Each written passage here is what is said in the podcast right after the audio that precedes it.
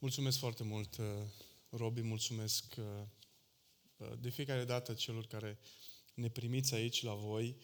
Noi ne simțim binecuvântați ori de câte ori avem ocazia să ne întâlnim cu voi sau să comunicăm în vreun fel sau altul cu voi, chiar dacă nu sunteți foarte mulți cei cu care comunicăm.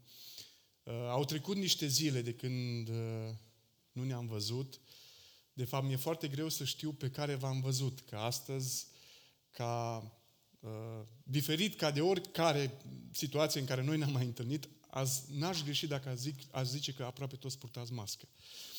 Uh, presupun că doar la propriu, nu și la figurat. De altfel, e și foarte greu să vorbești cu mască, nu?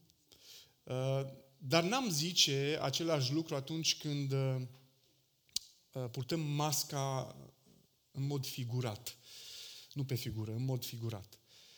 Adică atunci când încercăm să transmitem altceva decât uh, suntem sau când uh, uh, vrem să atragem atenția în vreun fel. Astăzi o să vorbesc despre un subiect nu ușor. De ce, de ce mi se pare un subiect greu? Pentru că nu știu ce se întâmplă cu relevant, dar de obicei, când îmi pregătesc mesajele, primul căruia îi predic sunt eu. Și dacă cuiva îi se potrivește mesajul de astăzi, acela sunt eu. Credeți-mă, asta nu e o tehnică de manipulare. Uh, mi-aș fi dorit să mă fi văzut atunci când am pregătit mesajul și să, să fi văzut care au fost întrebările pe care mi le-am adresat. Noi știm că uh, există două mari întrebări pe care ne le adresăm adesea ca și oameni. Una este oare cât sunt de mic și alta este oare cât sunt de mare. Dar nu pentru că ne-ar interesa foarte mult aceste aspecte sau răspunsuri din punct de vedere fizic, cât mai mult din punct de vedere al imaginii sau al importanței noastre. Dacă ar fi să sintetizăm sau să simplificăm aceste două întrebări, cât sunt de mic și cât, sau cât sunt de mare, probabil că am putea să o cuprindem într-o singură întrebare. Oare cât de important sunt eu? Iar de la această întrebare sau de la răspunsul acestei întrebări sau de la felul în care răspundem la această întrebare, pornesc o serie de probleme sau o grămadă de rezolvări de probleme. Și în această dimineață ne vom folosi de un pasaj din Matei, din capitolul 18, pentru a răspunde la mai multe întrebări. Însă, despre ce vreau eu să vorbesc astăzi, cei care ați văzut uh, anunțul? Despre pericolul importanței de sine. Importanța de sine prezintă nu doar un pericol, dar în general există un pericol atunci când ne considerăm mai importanți decât suntem. Și haideți să citim din, uh, din Matei, din capitolul 18, doar patru versete am să citesc, să vedem ce ne spune cuvântul lui Dumnezeu aici. În clipa aceea, ucenicii s-au apropiat de Isus și l-au întrebat, Cine este mai mare în împărăția cerurilor? Isus a chemat la el un copilaș, l-a pus în mijlocul lor și le-a zis, Adevărat vă spun că dacă nu vă veți întoarce la Dumnezeu și nu vă veți face ca niște copilași, cu niciun chip nu veți intra în împărăția cerurilor. De aceea, oricine se va smeri ca acest copilaș va fi cel mai mare în împărăția cerurilor. Astăzi voi răspunde la trei întrebări și vreau să răspundem, să putem să uh, răspundem fiecare dintre noi. Și prima întrebare e de ce este periculoasă? Imaginea de sine sau importanța de sine mai exact. De ce este periculoasă? Apoi, când apare? Și cum o gestionez? Așa că haideți să mergem la prima întrebare. De ce este, importa- de ce este periculoasă importanța de sine?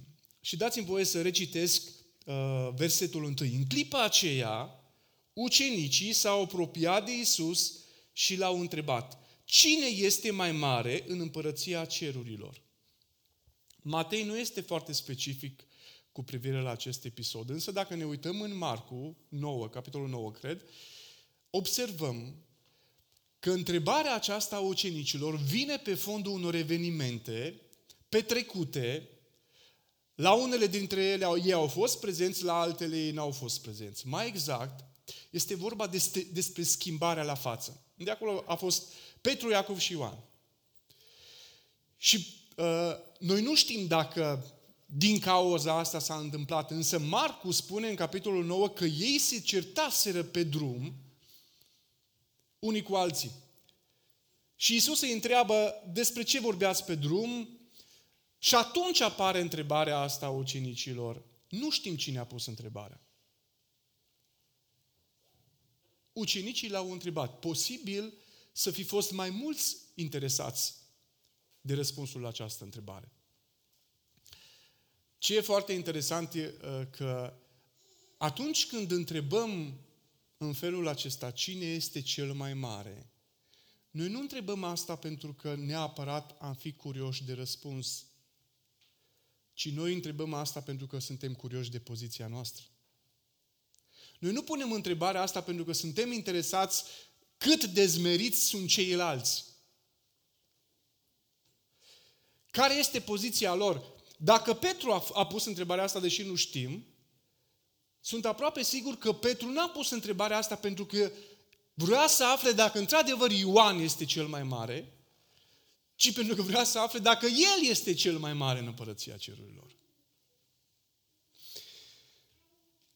Această întrebare a ucenicilor, repet, nu vine pe fondul interesului pentru celălalt, ci vine pe fondul interesului pentru sine. De ce? Pentru că întrebările despre importanța de sine nu apar niciodată din altruism, ci întotdeauna din egoism. Întrebările despre importanța de sine nu apar pentru că ești foarte zmerit, apar pentru că ești mândru. De ce e periculoasă importanța de sine? Pentru că ea prezintă o formă mascată de mândrie. Cât de important te consideri? Cum ne, putem da, cum ne putem da seama dacă ne considerăm importanți? Știți, în viața noastră emoțională există două aspecte importante. Imaginea de sine și stima de sine. Imaginea de sine are de-a face cu felul în care mă văd eu pe mine, stima de sine are de-a face cu valoarea pe care mi-o dau privind felul în care mă văd eu pe mine. Iar importanța de sine are de a face cu supraevaluarea a ceea ce sunt eu, de fapt. Știți că, cred că vă mai spuneam asta, diferența între un complex sau un complexat de superioritate și un complexat de inferioritate este doar de mesaj. Pardon, este doar de exprimare. Mesajul este același. O persoană cu complex de superioritate va striga, eu sunt cel mai bun. O persoană cu un complex de inferioritate va țipa, nimeni nu recunoaște că eu sunt cel mai bun. Și un complex și celălalt pornesc din aceeași sursă, mândria. De ce este important? De ce e important să privim importanța de sine ca, ca fiind ceva periculos? Pentru că ea ascunde o formă mascată de mândrie. Apoi, în Luca 14, cu versetul 11, căci oricine se înalță va fi smerit și cine se smerește va fi înălțat. am întâlnit uh, situații în care, folosindu-se de acest verset, um, cineva a zis, oh, dar am identificat modalitatea prin care Dumnezeu să mă înalțe. Care e? Păi mă zmeresc. Întrebarea mea este, dacă tu, cum arată de fapt, cum arată zmerenia în vederea înălțării? Dacă tu îți propui să te zmerești pentru a fi înălțat, este tot o formă de mândrie și tot un fel de înălțare. Ce vrea să spună uh, Domnul aici este că scopul zmereniei nu este înălțarea nici de cum, ci consecința acesteia. Noi nu ne zmerim ca să fim înălțați. Noi suntem înălțați pentru că ne-am zmerit. Reușim să facem diferența asta? Înălțarea, nici nu mai vezi înălțare când ea vine pe fondul zmereniei. Zmerenia aduce smerenie. Zmerenia nu aduce mândrie. Ați auzit și despre, ați auzit și de expresia aceea, sunt, sunt mândru cât sunt dezmerit. Atât de zmerit sunt încât mă pot mândri cu asta. Așa cum smerenia este secretul multe, multor succese, așa și mândria este explicația multor eșecuri. Dacă te zmerești cu scopul de a fi înălțat, aproape sigur tu nu te zmerești. De ce e periculoasă importanța de sine? Că eu sunt mai important decât ceilalți? Și sunt curios care e poziția mea? Pentru că ea ascunde o formă de mândrie. Versetele 2 și 3. Iisus a chemat la el un copilaș, l-a pus în mijlocul lor și le-a zis, Adevărat vă spun că dacă nu vă veți întoarce la Dumnezeu și nu vă veți face ca niște copilași, cu niciun chip nu veți intra în împărăția cerurilor. Când apare importanța de sine? Una dintre confuzii sau o confuzie pe care o întâlnim destul de des aici este generată de traducerea din original. În original nu apare, și și în alte traduceri, dar în Cornilescu apare, în alte traduceri și în original nu apare numele lui Dumnezeu acolo. Motiv pentru care e destul de clar că Isus nu vorbește despre convertirea ucenicilor, ci Isus vorbește despre zmerenia și despre pocăința lor. Cu alte cuvinte, Isus le spune, până când nu vă veți întoarce ca niște copilași, adică până când nu vă veți schimba mentalitatea voastră de oameni preocupați de sine, până atunci nu veți intra în împărăția cerurilor. Nu are de-a face cu convertirea, cât are de-a face cu schimbarea, din, schimbarea mentalității din una egoistă în una altruistă. Ce fel de gândire aveau copiii despre care vorbește Isus aici? O gândire dependentă. Termenul folosit pentru copilaș um, nu este pentru un copil de clasa primară. Cornilescu îl traduce ca și copilaș. Era vorba despre un copil foarte mic. Aproape că nu știm sigur dacă el putea să umble bine în picioare sau nu. Pentru că la un moment dat Iisus îl ia și îl pune El în mijlocul lor. Posibil să, fi, să poată umbla, să știe să umble, că avea o vârstă la care putea deja să umble sau nu. Nu știm exact lucrul acesta. De altfel, uh, unul dintre lucrurile cu care eu nu sunt de acord este speculația. Și dacă fac alergie, fac alergie la mai multe lucruri, dar uh, fac foarte mult alergie la predicile speculative cu pasaje scoase din context sau folosește un verset pentru um, nu știu ce mesaj. Mai, este o vorbă între predicatori, spune, mă, am predicat, pasajul mai trebuie. Am predicat, mai trebuie să-mi găsesc un pasaj ca să-mi dea suport. nu știm, dacă Biblia nu spune clar despre un lucru, nu cred că suntem în măsură ca noi să înțelegem ce nu spune Biblia. De altfel, poate că nu știți, dar foarte mulți oameni au o problemă cu Scriptura, nu din cauza Scripturii, cât din cauza interpretării ei. Mulți nu au o problemă să creadă Biblia, cât au o problemă să mai creadă că e aia adevărat, adevărată dacă sunt atâtea opinii și variante și interpretări.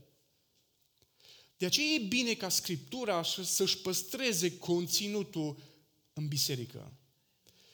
Biserica să iubească Scriptura și să nu speculeze, să nu folosească pasaje în vederea susținerilor unor încredințări despre care Biblia nu vorbește de fapt.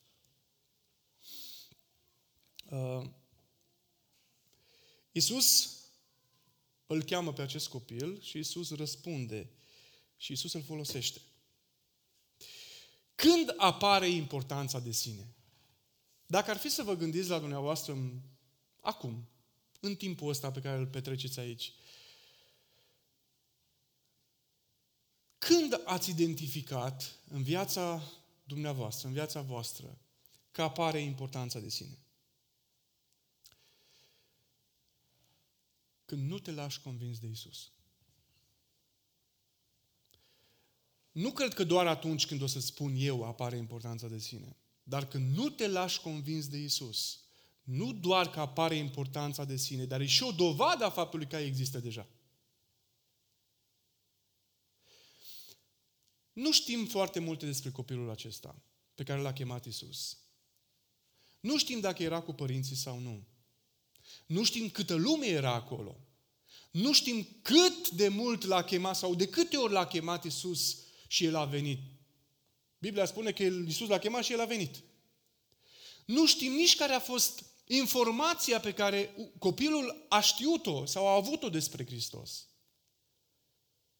Nu știm cine s-a uitat la copil când copilul a venit. Aici nu știm nici măcar ce au spus ucenicii când l-au văzut pe Isus că îl cheamă pe copil. Dar ce știm e simplu.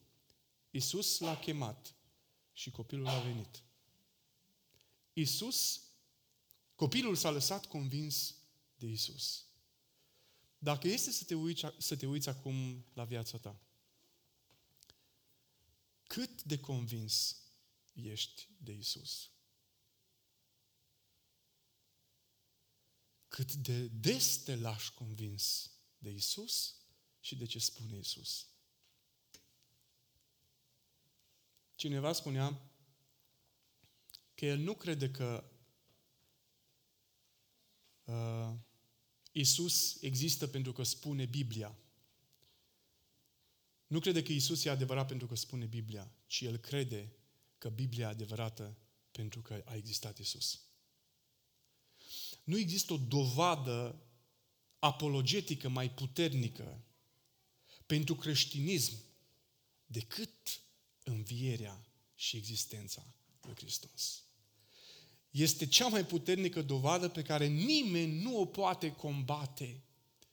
Au fost oameni de-a lungul istoriei care au, au vrut să demonstreze că acest creștinism este un fals și au sfârșit prin a deveni creștini pentru că Hristos i-a convins.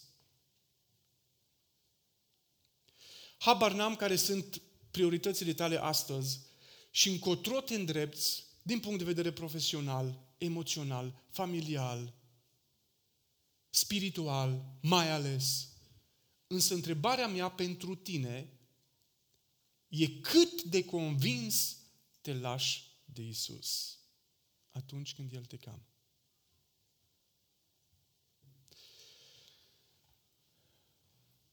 Când mai apare importanța de sine? Când nu mă las folosit de Isus. Pardon, când nu mă las condus de Isus. E aproape de așteptat să nu te lași condus de Isus dacă nu te lăsa convins de Isus.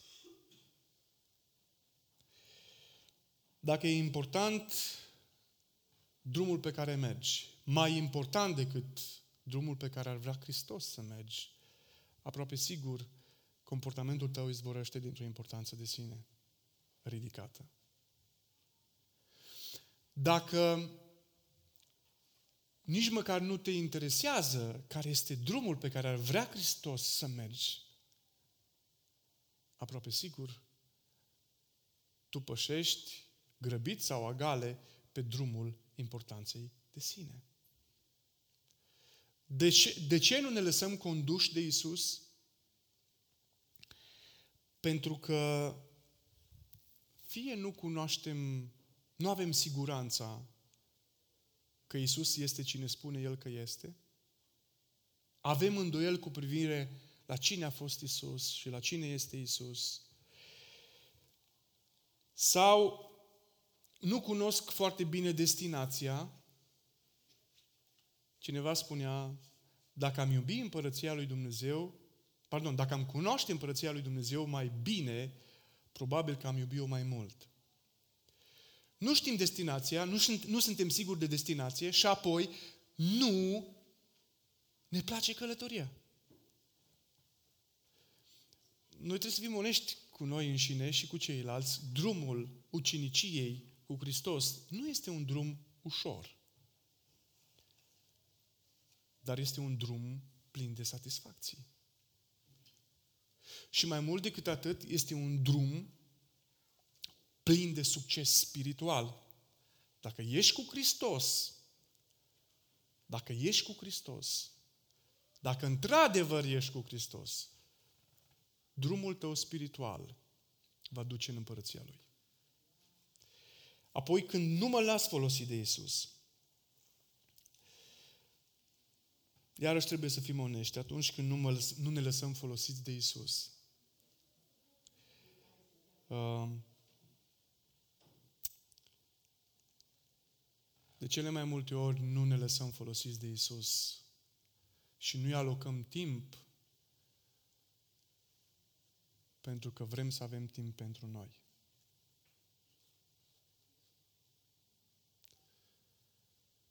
Nu vrem să ne lăsăm sau să facem ceva pentru plăcerea lui Isus, pentru că suntem destul de preocupați să facem ceva pentru plăcerea noastră.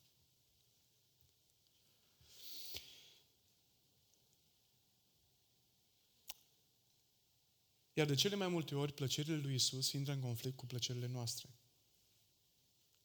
Nu întotdeauna ceea ce îi place lui Isus îmi place și mie și nu întotdeauna ce îmi place mie îi place și lui Isus. Vorbesc ceva ce vă e familiar? E adevărat? Vi se întâmplă și vouă să iubiți lucrurile pe care Isus nu le iubește și să nu iubiți lucrurile pe care Isus le iubește? Cred că de aceea suntem tentați adesea să renunțăm la foarte multe lucruri sau la anumite lucruri la care ne-a chemat Isus. Pentru că suntem mai preocupați de ceea ce ne dorim noi decât de ceea ce își dorește El. Versetul 4. De aceea, oricine se va smeri ca acest copilaș, va fi cel mai mare în împărăția cerurilor. Aplicarea acestui verset uh, mă învață răspunsul la cea de-a treia întrebare, și anume, cum gestionez importanța de sine? Nu vreau să vorbesc foarte mult despre copii. Cei care ne cunoașteți știți că noi nu avem copii. Um, cu toate că noi ne-am propus adesea să nu vorbim foarte mult despre copii, ne-am trezit des vorbind despre educația copiilor. De ce nu, vorbesc, nu vorbim des despre asta? Pentru că trebuie să recunoaștem, noi avem un minus în direcția asta. Noi nu avem propria experiență în educarea copiilor. Noi avem, poate, informații despre experiența altora în ceea ce privește educarea copiilor. De altfel, s-au, s-au scris multe cărți și despre cupluri și despre educarea copiilor, dar nu s-a scris nicio carte despre educarea copiilor tăi despre cuplul din care faci tu parte. Însă, cu toate acestea, câteva aspecte puține și scurt legate de educația copiilor. Pentru mine e destul de interesant că Isus folosește copilul deși o să vedeți că se face desconfuzie, el nu folosește copiii ca exemplu de smerenie. El folosește copiii ca exemplu de întoarcere. Ca exemplu de smerenie folosește ce a făcut copilul. O să vedem imediat. Adevărat vă spun că dacă nu vă veți întoarce, atenție, nu la Dumnezeu, că nu apare termenul acesta, dacă nu vă veți întoarce și nu vă veți face ca niște copilași, cu niciun chip nu veți intra în împărăția cerului. Dacă nu veți avea aceeași dependență ca niște copilași, nu aveți cum să intrați în împărăția cerurilor. Pentru că intrarea în împărăția cerurilor nu depinde de ce faceți voi, ci depinde de ce am făcut eu. Adică e chestie de dependență totală și absolută de suveranitatea lui Isus și a lui Dumnezeu.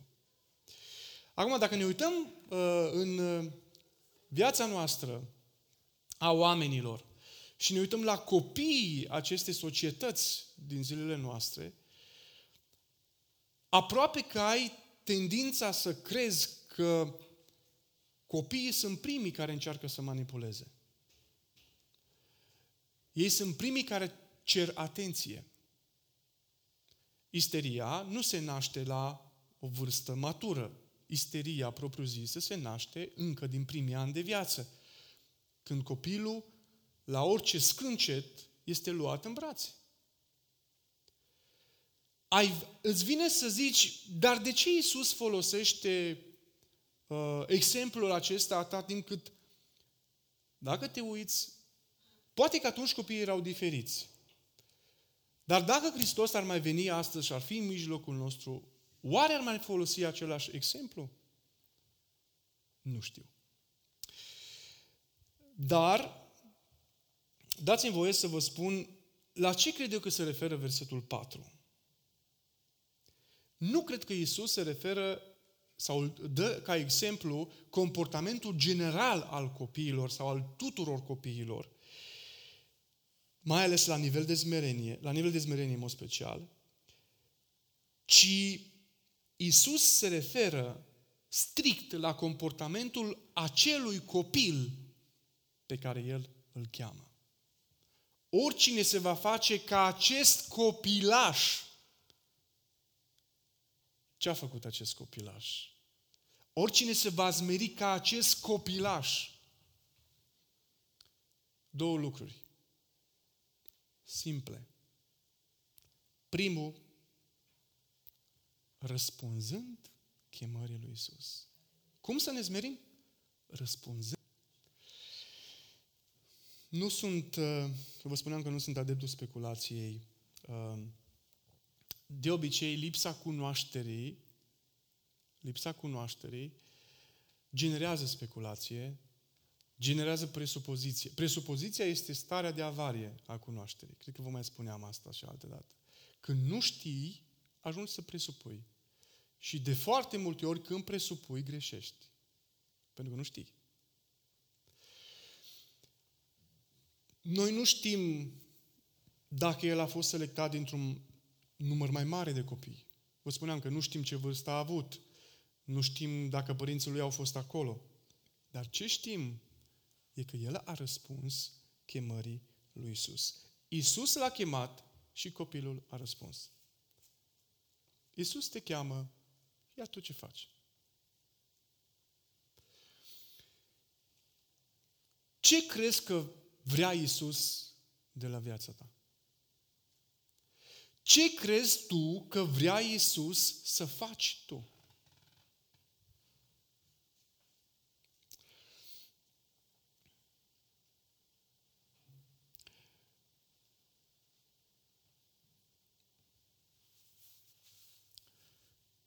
după ce a răspuns chemării lui Isus, a mai făcut ceva copilul acesta. Și anume, a împlinit chemarea lui Isus.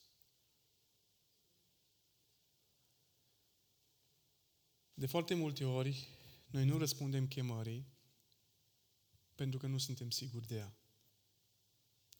Unii zicem, eu nu m-am implicat, eu n-am răspuns chemării lui Isus pentru că nu știu care e chemarea lui Isus pentru mine. Ați întâlnit situații de genul ăsta? Eu nu mă implic în biserică pentru că nu știu la ce sunt chemat. Nu despre asta este subiectul în această dimineață, dar dați-mi voie să fac câteva mențiuni în direcția asta. Există două mari chemări pe care Iisus ne le face, pe care Biblia le cuprinde. Și anume, prima chemare este chemarea generală. Adică, suntem chemați la mântuire. Suntem chemați la glorificarea lui Dumnezeu. Suntem chemați la iubirea lui Dumnezeu. Suntem chemați la iubirea aproapelui. Doar patru lucruri am menționat. Asta e chemare. Noi, la, to- la, uh, la acestea toți am fost chemați. Nu ai nevoie de o chemare specifică, particulară, doar pentru tine, specială, să știi că e nevoie să-L iubești pe Iisus. Chemarea aceasta există pentru toată lumea. Pentru fiecare dintre noi. Chemarea la iubirea Lui, la glorificarea Lui, la onorarea Lui, la cinstirea Lui. Și mai există o chemare specifică. Chemarea generală și chemarea specifică. Noi deseori ne scuzăm că nu îndeplinim chemarea generală pentru că nu știm chemarea specifică. E doar o scuză. N-ai nevoie, să, uh, n-ai nevoie să știi dacă ești chemat să predici sau nu pentru a iubi pe Isus. N-ai nevoie să știi dacă trebuie să coordonezi un departament într-o biserică sau nu ca să-L iubești pe Isus. N-ai nevoie să-ți recunoască cineva abilitățile dacă vrei să-L iubești pe Isus. Mai mult decât atât, adesea chemarea specifică și particulară reiese, dacă nu e o chemare supranaturală, ca și în cazul lui Pavel și al lui Petru și a ucenicilor în general, dacă nu e o chemare supranaturală, atunci chemarea specifică reiese din felul în care îți îndeplinești chemarea generală. Din felul în care îl iubești pe Isus. Din felul în care ești pasionat pentru El. Din felul în care îl glorifici pe Dumnezeu prin felul în care gândești, vorbești, acționezi. Cred că nu e cazul să ne plângem la nesfârșit că nu știu unde mă vrea Dumnezeu. Dacă nu știi unde te vrea Dumnezeu, slujește la acolo unde ești. Slujindu-L acolo unde ești, vei constata dacă El te vrea în altă parte sau nu. Dar nu poți să te aștepți ca Dumnezeu să-ți spună ceva când tu nu ai făcut ce trebuia făcut. Decât dacă Dumnezeu are un plan supranatural aparte, specific cu viața ta. Pentru că sunt cazuri în Scriptură în care Dumnezeu, Pavel n-a avut nicio intenție să-L caute pe Isus. Dar Isus i s-a revelat. Pentru că planul lui Dumnezeu era diferit.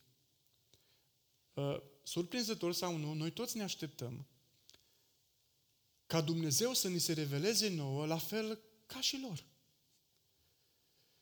Uh, una dintre greșelile care cred eu că s-au făcut uh, în prezentarea Evangheliei și a Scripturii e că toate minunile și uh, intervențiile supranaturale ale lui Dumnezeu și ale lui Hristos au fost prezentate ca un mod zilnic de existență. Între Samson și David au fost sute de ani. Nu a Samson a ucis filistenii și David mâine a ucis leu. Noi prea ne așteptăm ca minunile din viața noastră să fie asemenea minunilor din viața oamenilor acestora. Faptul că existăm e, e deja o minune. Faptul că existăm e deja o minune. Și prea ne lăsăm demotivați că nu se întâmplă la fel ca și atunci sau la fel ca și în altă parte. Uh, discutam, era și frământarea mea uneori, și discutam cu cineva, cu mai multe persoane, despre raritatea intervențiilor supranaturale și a miracolelor în Biserica lui Hristos. Și nu știu dacă în perioada aceea sau altcândva, ascultam Franciscan, nu știu dacă vă este familiar predicatorul acesta, uh, și povestea el la un moment dat. Interesant să povestești din poveștile altora, bă, dacă nu le avem pe ale noastre. Și el povestea ca un om pasionat de Hristos. Uh, Nu că mi-aș dori să fiu ca și El, dar cred că mi-aș dori să am măcar un pic din pasiunea Lui. Sau cel puțin din pasiunea pe care El o transmite. Și el povestea la un moment dat, referitor la miracole, că a renunțat la biserica lui Mega Church din state și a plecat, s-a întors în Asia, pentru că la un moment dat el se ruga înainte de serviciul divin, Doamne, te rog, vorbește-le prin Duhul Sfânt acestor oameni, fă să se întoarcă la tine, la care în mintea lui Duhul Sfânt i-a spus, dar Francis, tu le vorbești creștinilor deja. La ce mai ai nevoie de ce îmi spui tu? Tu ești ca un, pești, ca un pescar care pescuiești într-un lac alături de mii și zeci de mii de alți pescari unde nu prea mai este pește. Încercați să identificați diferite modalități de pescuire ca să mai prindeți și voi unul. Când sunt o grămadă de lacuri unde nu pescuiește nimeni și peștii abia așteaptă să fie prinși. Și el s-a întors în Asia și a predicat într-o, într-o localitate. El de formare cesaționistă, adică baptist tradițional, conservator. Și la sfârșitul predicării de evangelizare, asta spune un cesaționist, pur și simplu îndemnul a fost să se roage pentru oamenii bolnavi. Toți, spunea el, fără excepție. Toți bolnavii care au venit să fie, să se roage cineva pentru ei, s-au vindecat. Și atunci mă întreb de ce? Pentru că adesea noi folosim uh, minunea vindecării sau orice alt fel de minune. Nu atât de mult pentru glorificarea numelui lui Dumnezeu, cât pentru confortul celui vindecat. Probabil că ne este greu să acceptăm asta, dar credeți-mă, vindecarea nu este în primul rând pentru cel vindecat. Vindecarea este în primul rând pentru cel glorificat. Pentru Hristos. Și pentru că satul acela avea nevoie de confirmarea numelui lui Hristos, Hristos a intervenit supranatural. Cât de important te consideri tu acum, astăzi, aici? Cât de important este Isus pentru tine? Cât de dispus ești să te lași convins? Să te lași folosit de Isus? Cât de ușor răspunzi acestei chemări pe care o face Isus? și cât de dispus ești să-L slujești pe Isus. Biserica, în general, trece printr-o, printr perioadă grea, opinia mea. Uh, și nu atât de mult din cauza restricțiilor, ci cred că restricțiile au scos la iveală esența. Știți că David spune că paharul meu este plin de, de peste el din pahar nu poate să curgă, adică nu poate să iasă decât ce a curs înainte în el. În perioade de restricții, când ești strâns, va ieși din tine doar ce există în tine. Dacă există o dificultate a implicării bisericii, asta nu e din cauza pandemiei. Ea acum a ieșit la iveală. Și discutam, chiar ieri discutam cu cineva, ce să facem să motivăm biserica? Ce să facem să-i convingem pe oameni că nevoia de Isus este imensă? Știți ce am spus? Sunteți curios de răspuns? Nu știu. Asta am zis. Pentru că sunt convins că eu nu prea știu ce să fac cu oamenii. Dar știu că oamenii, unde sunt și eu, avem, noi oamenii, avem nevoie de Isus mai mult decât de, despre, mai mult decât de orice altceva. De Isus avem nevoie. E adevărat că umblarea cu Isus, chemarea lui Isus poate purta diferite forme. Și acolo se discută specific. De există lideri ai bisericii ca să direcționeze oamenii în ceea ce privește slujirea. Dar e nevoie de pasiune pentru Hristos. Și uneori am senzația că pasiunea asta numai Duhul Sfânt poate să o pună în inima oamenilor. Dar noi trebuie să fim acolo. Noi trebuie să vorbim despre ea. Noi trebuie să ne dorim. Și nu cred, uh, nu, nu sunt foarte multe momente de transparență uh, publică din partea mea, dar dacă este ceva ce îmi doresc cu toată inima în viața asta spirituală, îmi doresc să fiu pasionat de Isus. Când zic că îmi doresc, nu înseamnă că sunt, că de aia îmi doresc. Vreau să cresc în pasiunea asta. Și pasiunea asta pentru Hristos ți-o poate da doar Hristos. Și doar stând acolo cu Hristos și mărturisind că nu ești ce ți-ai dorit să fii. Că ai vrea să-L iubești. Că ai vrea să te predai. Că ai vrea să cedezi din prioritățile tale în favoarea priorităților Lui. Vreți să facem rugăciunea asta de... Nu-mi plac sloganele. Cred că ați aflat mai multe lucruri ce nu-mi plac decât ce îmi place astăzi, nu? Nu, nu rededicare, nu știu cum să zicem. Dar aș vrea să aprinde Duhul Sfânt pasiunea asta. Și așa să mai cântăm și invit echipa de închinare în față. Aș vrea să crească Isus în noi pasiunea pentru El. E ceea ce ne salvează. Da, masca te protejează și e recomandat să o porți. Felul în care te supui autorităților este și o dovadă de spiritualitate și de maturitate. Asta îți salvează trupul. Dar Isus îți salvează sufletul. Și dacă avem nevoie de ceva care într-adevăr să ne salveze, acel, acela este Isus Hristos.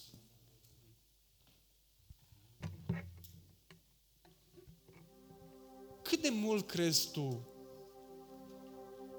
Cât de mult crezi tu că umblarea ta zilnică, că pașii tăi vorbesc despre cât de mult îl iubești pe Isus și despre cât de important îl vezi pe Isus și cât de mult pașii tăi, umblarea ta vorbesc despre cât de important te consideri pe tine. O sigur, noi avem valoare prin faptul că purtăm chipul lui Dumnezeu în noi și fiecare persoană are valoare prin propria ei existență. Comportamentul este păcătos. Dar existența noastră are valoare prin însăși Isus Hristos. Nu știu care este viața ta, nu știu cu ce te zbați, nu știu care sunt preocupările în perioada asta, dar te rog din suflet, dacă astăzi te cheamă Isus, răspunde la fel ca acel copil. Este prima dovadă de smerenie. Să-L consideri pe El mai important decât te consideri pe tine. Renunță la confortul tău pentru slava Lui. Te-ai săturat de opinii și eu m-am săturat. Te-ai săturat de dezinformări și eu m-am săturat. Dar astea nu sunt o scuză pentru a te sătura de Isus. Pentru a renunța la Isus. Nu vi se pare interesant că noi când ne confruntăm cu o grămadă de probleme, renunțăm exact la ceea ce ne-a rezolvat problemele, la Isus. Nu-i devine Isus că nu te înțelegi cu partenerul de viață. Nu-i devine Isus că nu te înțelegi cu frații tăi. Nu-i devine Isus că nu te înțelegi cu vecinii tăi, cu șefii tăi, cu copiii tăi, cu părinții tăi. Isus n-are nicio vină. El poate, în schimb, să-ți ia vina ta și să-ți rezolve problemele. Încotro vei merge de aici pe drumul importanței de sine sau pe drumul glorificării lui Hristos. Ce ai vrea să faci începând de astăzi? Cât de mult îți pasă de ce se întâmplă cu imaginea lui Isus și cât de mult îți pasă de ceea ce se întâmplă cu imaginea ta. Astăzi, aici, Isus se poate ocupa de inima ta. Și aș vrea să intrăm într-o rugăciune fiecare dintre noi.